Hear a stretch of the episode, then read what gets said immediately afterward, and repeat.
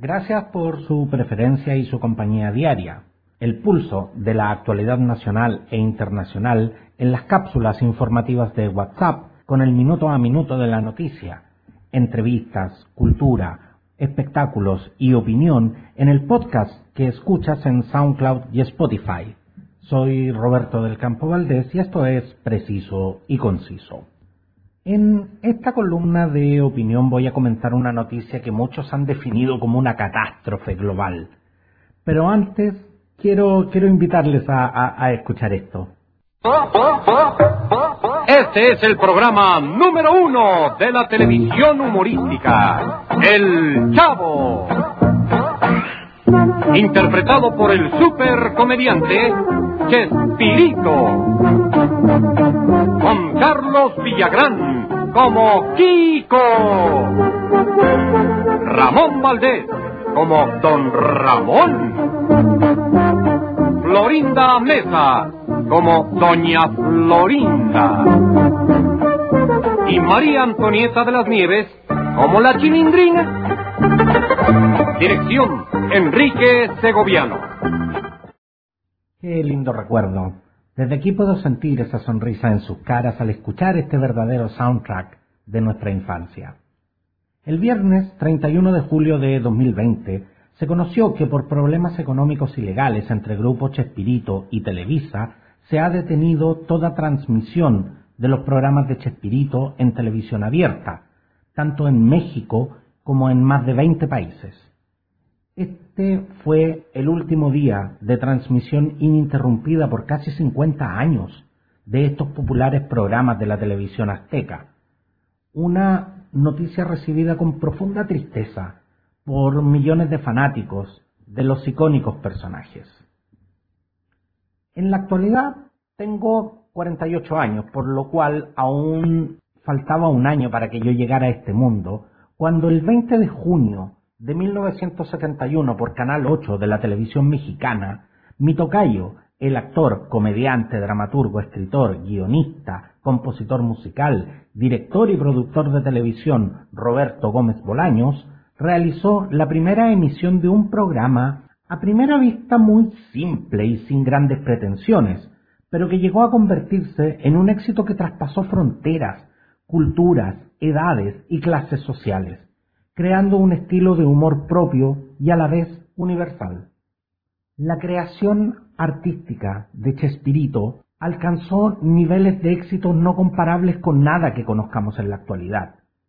Sí, ustedes pueden rebatirme que hoy los contenidos audiovisuales son de carácter global debido a la masificación de las comunicaciones, pero pensemos que a principios de los setentas no existían redes sociales con el potencial de las actuales, y los contenidos de televisión se hacían en su gran mayoría para un público local.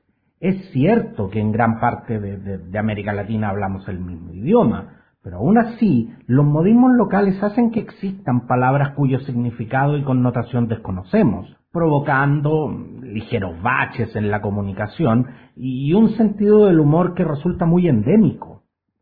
El éxito de El Chavo del Ocho logró que en 1973 fuese visto y entendido en casi toda Hispanoamérica, con ratings eh, televisivos que muchos se quisieran el día de hoy. Para 1975 se calcula que 350 millones de televidentes seguían la serie cada semana.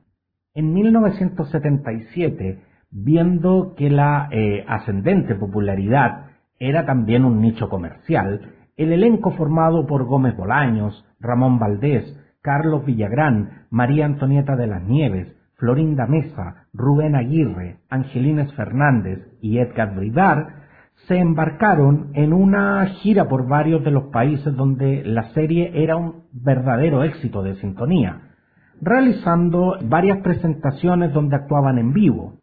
En esa época yo tenía apenas cinco años, por lo cual no tengo recuerdos que pudiera compartirles.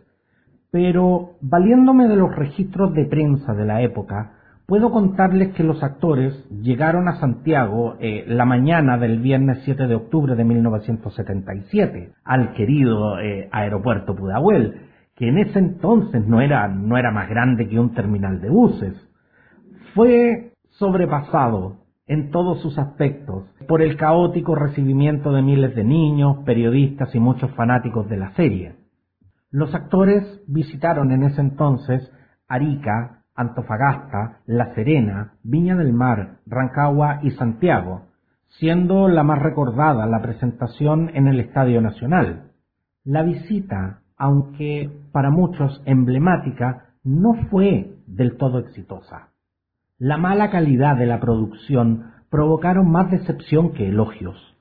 Testimonios de la época cuentan que no se veía nada, debido a que el escenario estaba ubicado en el centro de la cancha y ante inexistentes pantallas gigantes, el público debió usar más su imaginación que su vista. La amplificación, por otra parte, no superior a lo que hoy podemos ver en, la kermés de un colegio, hizo que los diálogos y la música fueran prácticamente inaudibles. Si a eso le sumamos un espectáculo pobre y desarticulado, mucha gente que llegó al recinto con altísimas expectativas salió mascando su rabia ante lo que consideraron una verdadera estafa. Pero todo lo anterior no tiene ninguna importancia cuando el éxito de la serie en esos años era indiscutible. Frases como no contaban con mi astucia fue sin querer queriendo y no me simpatizas se instalaron en el hablar de niños y adultos. Muchas de ellas son, hoy son parte del inconsciente colectivo, incluso de niños que aún no nacían cuando el programa dejó de emitirse en 1995. Cuando trato de encontrar la respuesta a cómo esta austera puesta en escena llegó a ganarse el corazón de millones de personas alrededor, del mundo, me pregunto, ¿qué tenía realmente de especial este programa que se promocionaba como el número uno de la televisión humorística? Busco la respuesta en los recuerdos de mi infancia. Me veo a mí mismo sentado frente al televisor familiar con mis papás y mis hermanas, y recuerdo un grupo de actores que aunque yo sabía que eran adultos, me identificaban como niño. Sus vivencias eran verbalizadas en un lenguaje simple, recursos actorales como golpes eh, con objetos cotidianos como una escoba o una pelota, ensuciarse con barro, cremas o simplemente mojarse con agua provocaban risas inmediatas, muy similar a lo que veíamos en películas de los tres chiflados, Abbott y Costello o el recordado Jerry Lewis. Lamentablemente debo decirlo, a nadie se le ocurrió colocar una advertencia de que esto era realizado por actores profesionales y que eso podía provocar dolor y lesiones en la vida real. Muy pronto lo, lo averigüé cuando imitando esas travesuras terminé llorando o haciendo llorar a mis compañeros en el colegio, con las respectivas sanciones de mis padres y también de mis profesores. Revisando esta historia, me surge la pregunta sobre ¿Qué hizo que estos actores lograran convertir a sus personajes en íconos culturales? Nuevamente recurro a mi experiencia para encontrar respuesta. Recuerdo que cada uno de ellos tenía un sello especial, una personalidad que los hacía únicos, pero a la vez reconocibles, pese a que usaban modismos como el coche para referirse a los autos o las famosas tortas de jamón que con el tiempo comprendí que eran realmente, podemos decir que los libretos estaban tan bien escritos que podían ser comprendidos por cualquier hispanoparlante, incluso cuando fueron traducidos a más de 50 idiomas diferentes. Los actores que dieron vida a estos personajes no solo eran talentosos, sino increíblemente carismáticos, a tal punto que resulta impensable un don Ramón sin la magistral interpretación del desaparecido Ramón Valdés, o a Kiko sin los recursos actorales de Carlos Villagrán. Las historias no eran complejas, eran pequeños malos, malentendidos provocados eh, la mayoría de las veces por los personajes infantiles y convertidos en verdaderas tragedias por los personajes adultos, pero todo con un humor blanco, simple y directo. Al final de cada episodio todo se resolvía. Los protagonistas continuaron haciendo noticia y cosechando éxitos 25 años después que se emitió el último capítulo. La historia de estos actores no fue un hermoso paseo por el campo, eso lo sabemos bien. Batallas legales, problemas personales, disputas amorosas y oscuros episodios tras las cámaras que jamás fueron aclarados.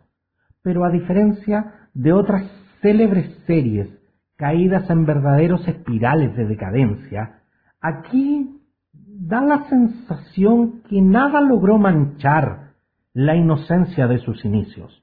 Es por eso que muchos padres como yo disfrutan junto a sus hijos de los ya clásicos episodios, pero ahí es donde me doy cuenta que el accionar de sus personajes choca con los cánones de conducta actuales.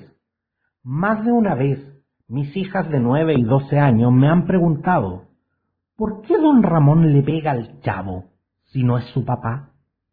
¿O por qué doña Florinda le pega a don Ramón? ¿O por qué Kiko le dice chusma a don Ramón? ¿O por qué el chavo no tiene casa y vive en un barril? Debo reconocer que me he visto complicado al tratar de responderles. Finalmente tengo que decirles que es una ficción con los estándares de conducta de otra época. Ahí es cuando me doy cuenta que lo que antes nos parecía gracioso e inocente, hoy ya no es aceptable. Conozco padres que censuran abiertamente este tipo de humor porque lo consideran un pésimo modelo de conducta a seguir. En ese plano no puedo opinar, porque cada quien decide lo que es mejor para sus hijos, y es usted el mejor para juzgar eso y no yo. Lo cierto es que la noticia de la cancelación de las emisiones caló hondo e impactó en la sensibilidad más profunda de sus fanáticos. Hasta ahora no se conoce la posición de Televisa al respecto, sin embargo los programas dejaron de emitirse este fin de semana. Según medios internacionales, se trata de una disputa entre Televisa, dueña de los derechos del programa, y la familia de Gómez Bolaños, quien es propietaria de los derechos de explotación comercial de los personajes. El fenómeno Chespirito da para un análisis sociológico. Parece ser que nada ni nadie va a poder sacarlo del corazón de millones de fanáticos, aunque terminen sus emisiones, lo saquen del aire o sus actores fallezcan. Seguirá presente, no me queda ninguna duda, a través de las nuevas plataformas y siendo traspasado de generación en generación. ¿Saben por qué? Porque las obras de arte siempre trascienden más allá de su época. Gracias y nos vemos en otra edición.